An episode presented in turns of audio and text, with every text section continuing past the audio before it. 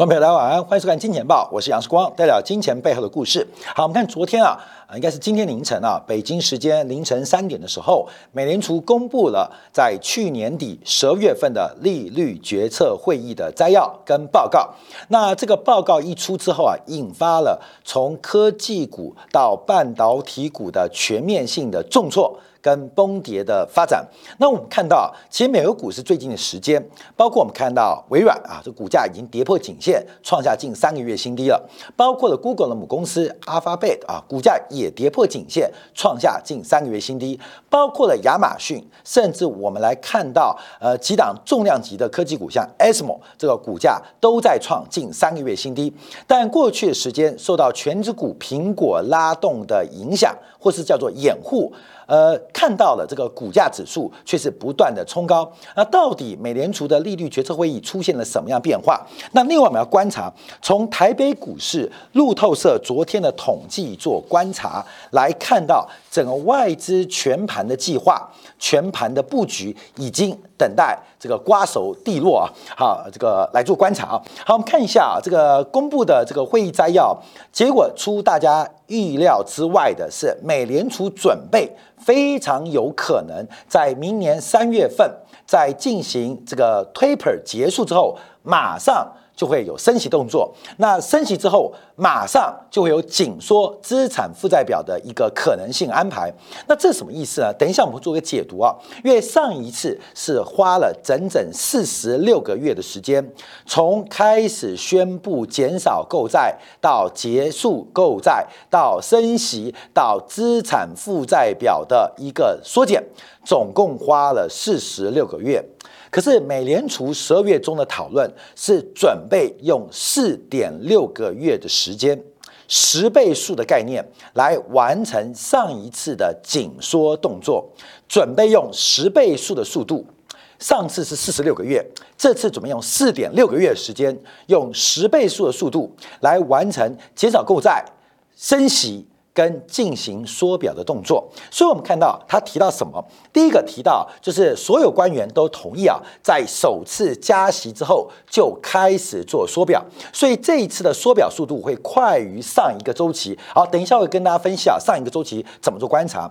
不断上升的通胀跟紧俏的劳动力，使得他们必须比之前更早。来进行短期利率的一个调高，那另外另外就是利率调高之后，相对在短时间之内要开始缩减美联储高达八点七兆的资产负债表。好，这是第一个啊，这美联储昨天的一个讲法，就是提前加息，而且加快的进行缩表的动作。那另外一个就提到了就业最大化，与会者都提到，美国的劳动力市场出现了一个非常紧张的局面，包括我们昨天提到创纪录的离职率跟职位空缺，以及工资增长显著的回升。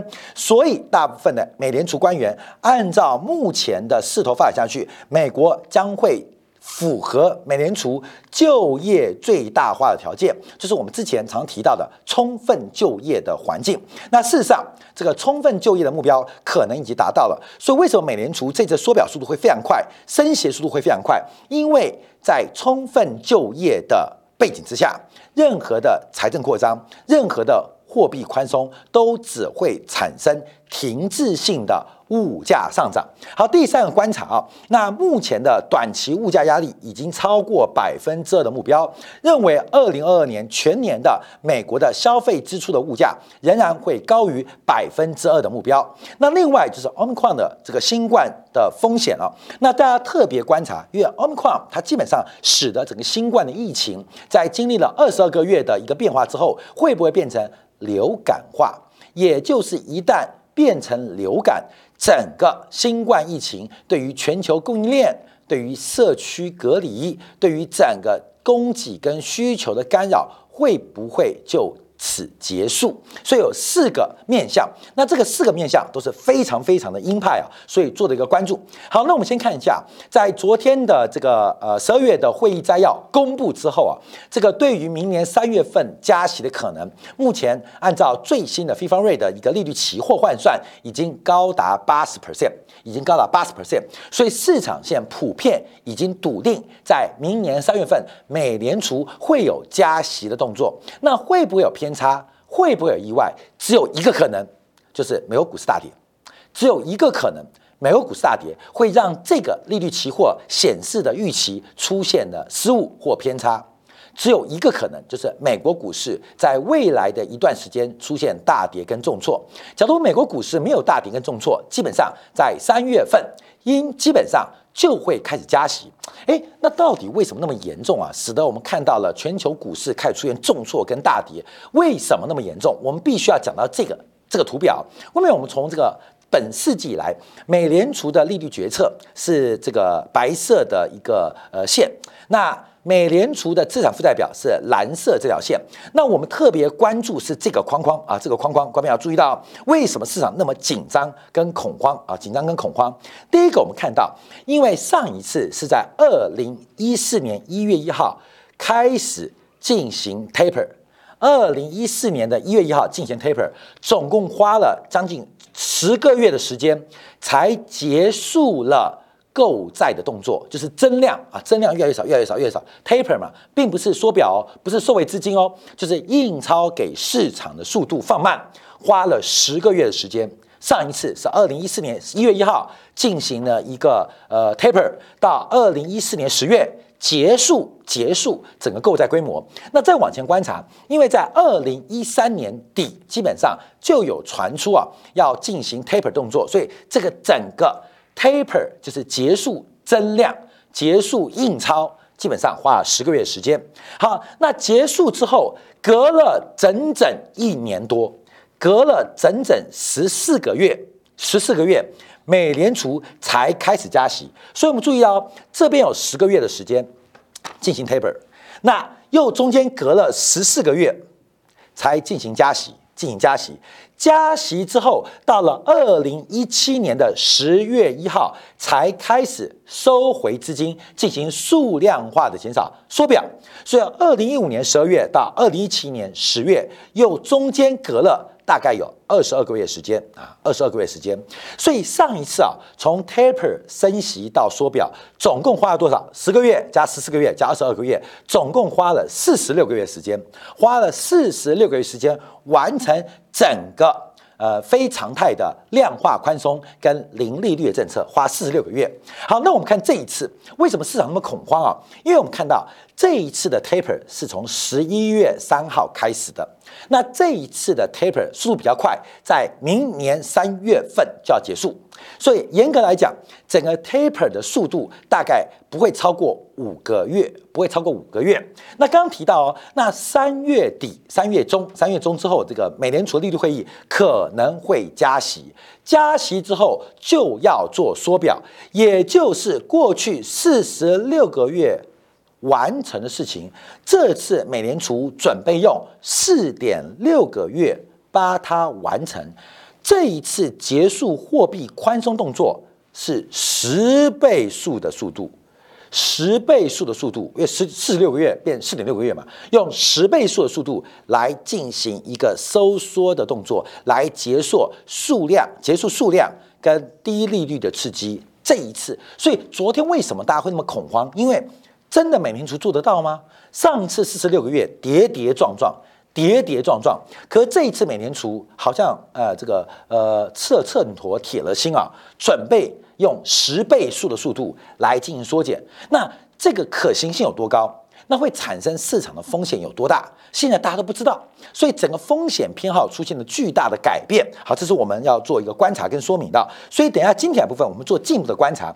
那另外再看到，因为这边还碰到另外一个麻烦，假如明年年中就开始进行缩表，会碰到另外一个问题，就是美国的财政赤字刺激还在延续，也就是形成了美国财政赤字。向市场进行债务融资，可是没有美联储的货币宽松来给予支持，就形成了美国政府向所有人一起来做一个抢钱的发展。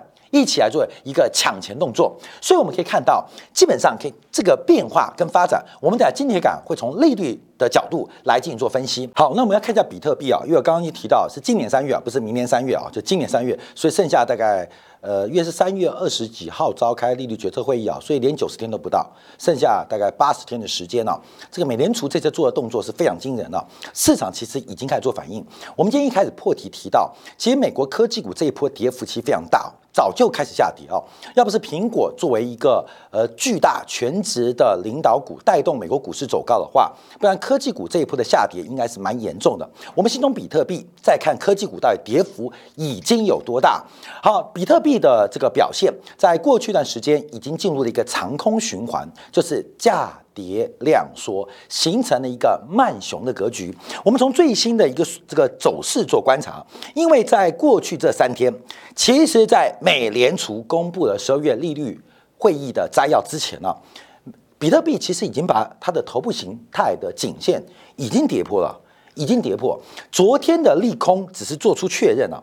好，后面我们观察，因为整个头型啊，基本上一个头肩顶就出来了。这张图就是这个小图，那这个小图右边的头肩顶一旦成型，那这个大头就基本上可以得到确认啊。所以我刚刚看到今天下午啊，这个蔡生蔡老师啊，用形态做计算化，比特币的波段跌幅满足可能会到两万五千元。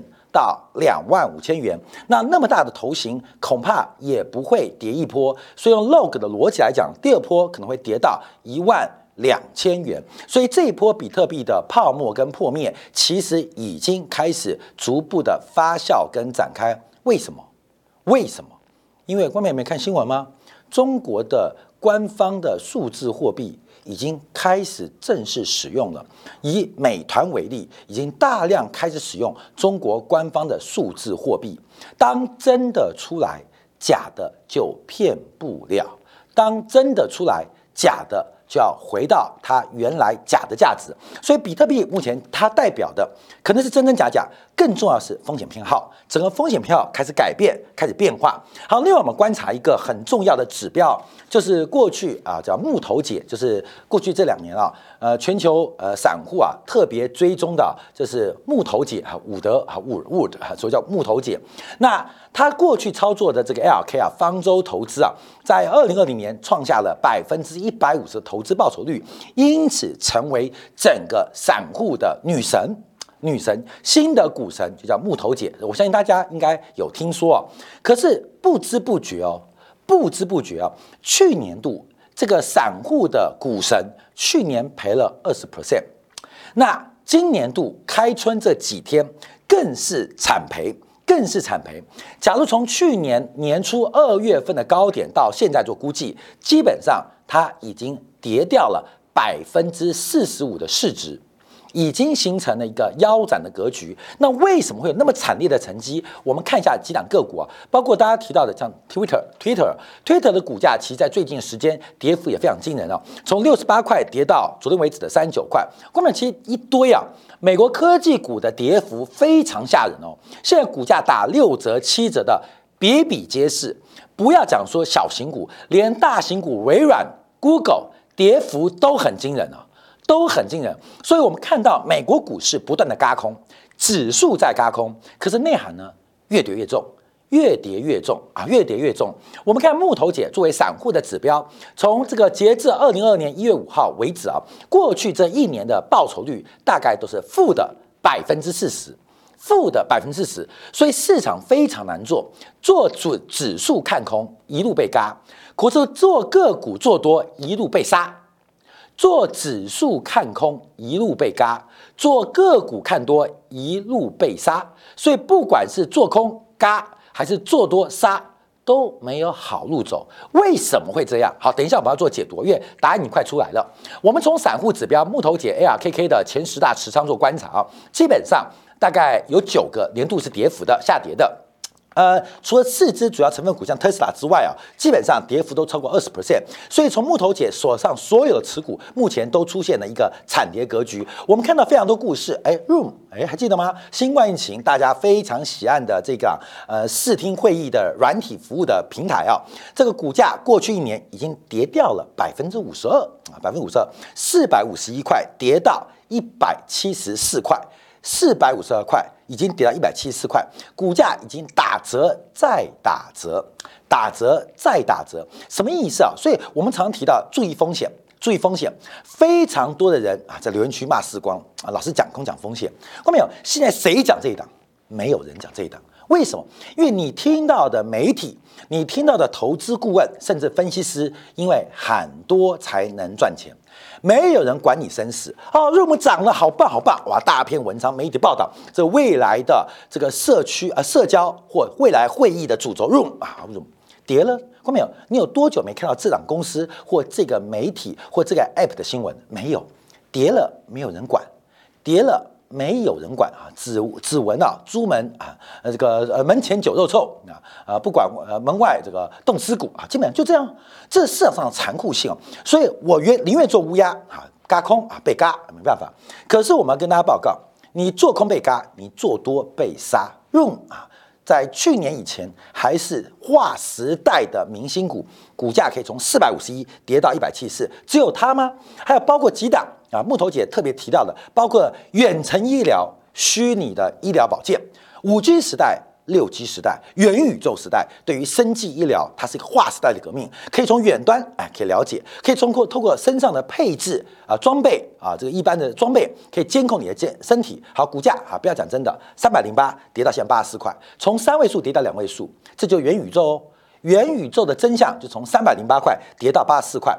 另外，我们看到包括了网络经理盒，就是串流各大现在新兴媒体啊，这股价从四百九跌到现一九五，这就是木头姐，这就是木头姐，她相信加密货币，她相信元宇宙，这是现在的结果。跟大家报告，我认为到下半年元宇宙的题材会彻底的消失，因为谁敢讲元宇宙，就是一个套牢的代名词。好，那我们再往下观察。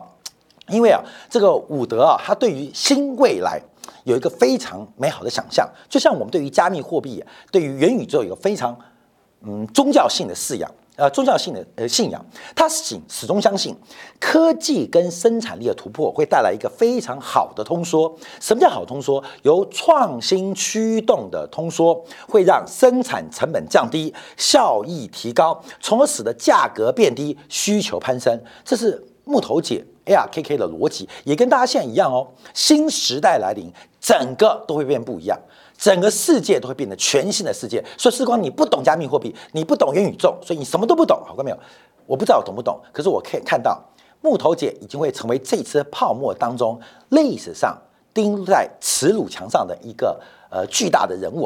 好，那我们就要回来观察。定在耻辱墙的只有木头姐吗？我们要看笑话。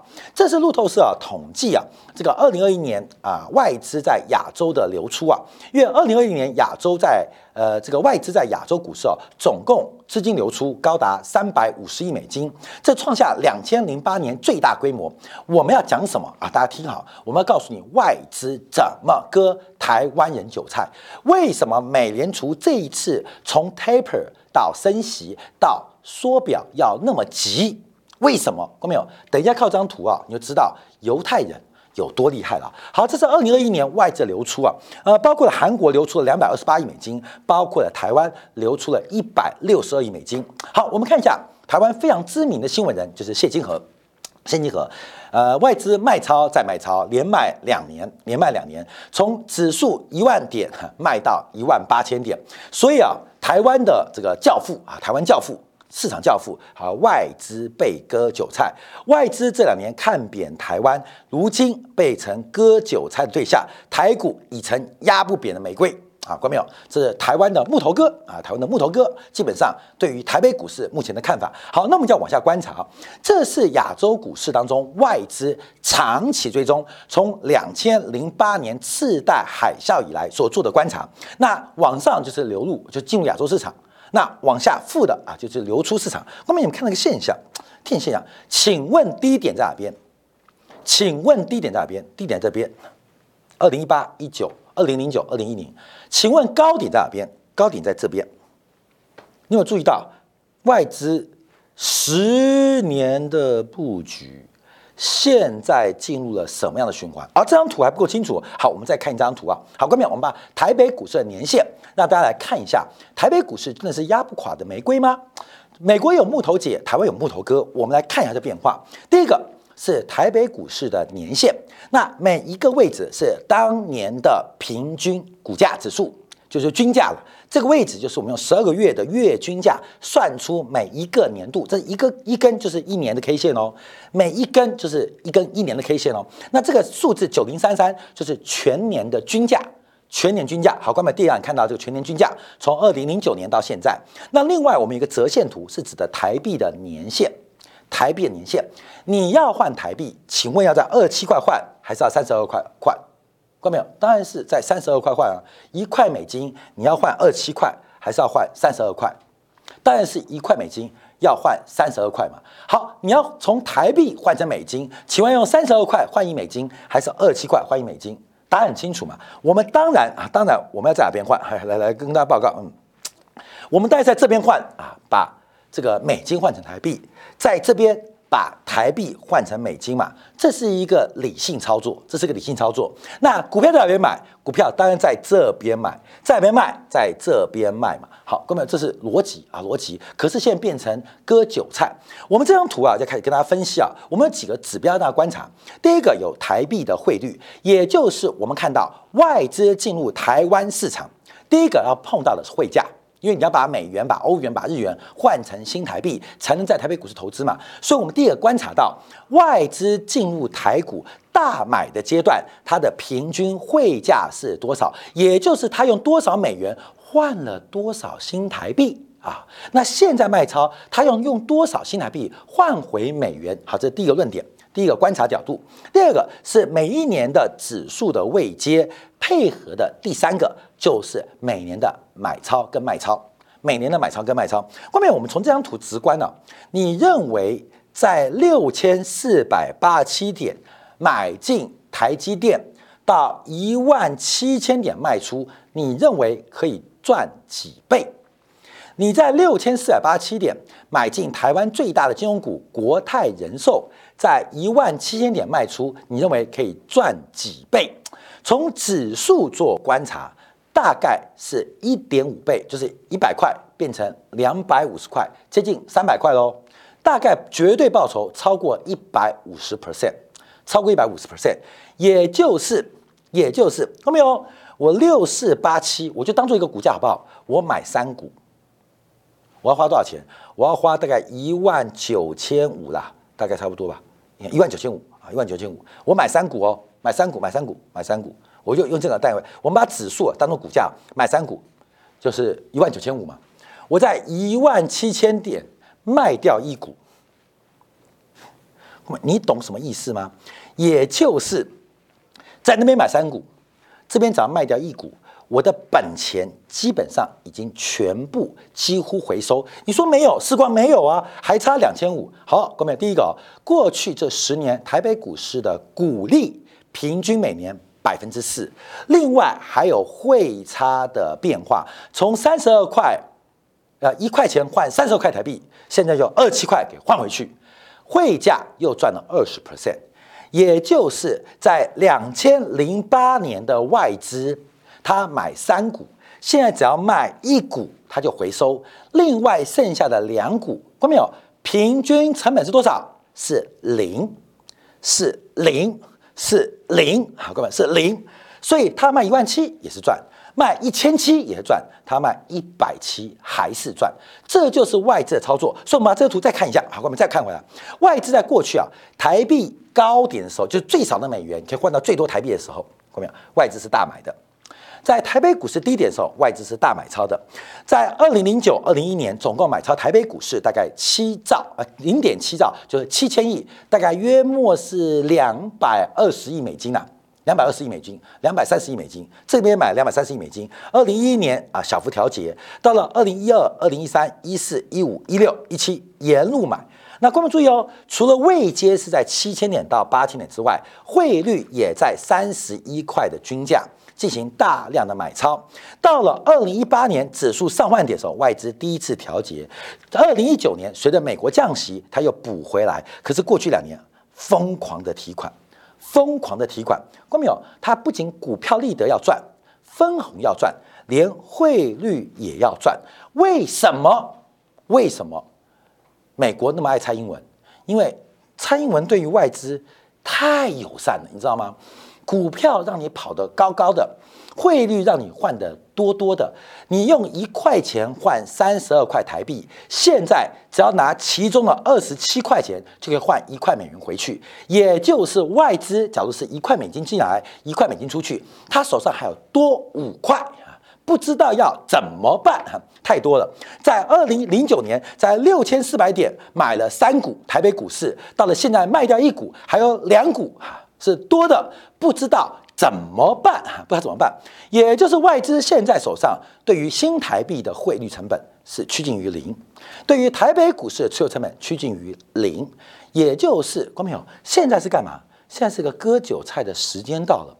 因为外资的空单正在快速累积，我们看到最新为早外资的空单在过去这半年持续维持在两万口以上，而且外资在选择权 put 卖权的身上是不断的做堆积，所以多的做完之后，是不是要做空的阶段？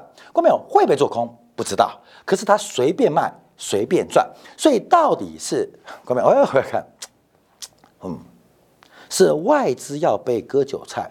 还是外资要割韭菜啊？一个是外资被割韭菜，还是外资要割韭菜？让我们拭目以待。好，休息一下，我们在精演部分就要从这个昨天啊美联储的会议这个摘要当中，这个四十六个月的紧缩周期一口气加快了十倍，变成四个六个月，四点六个月要结束。那最关注的是美国的财政扩张还来不及刹车，可是美国的货币政策。就扩张就已经急转要变成紧缩，这代表什么意思？美国政府的赤字扩张要跟市场借钱，可是美国的货币不再印新的钞票，也就是美国政府要跟全世界的人来抢钱哦。你认为天再大地再大，能够大过美国的淫威吗？我们拭目以待，在今天部分为大家做进一步的关注跟解读。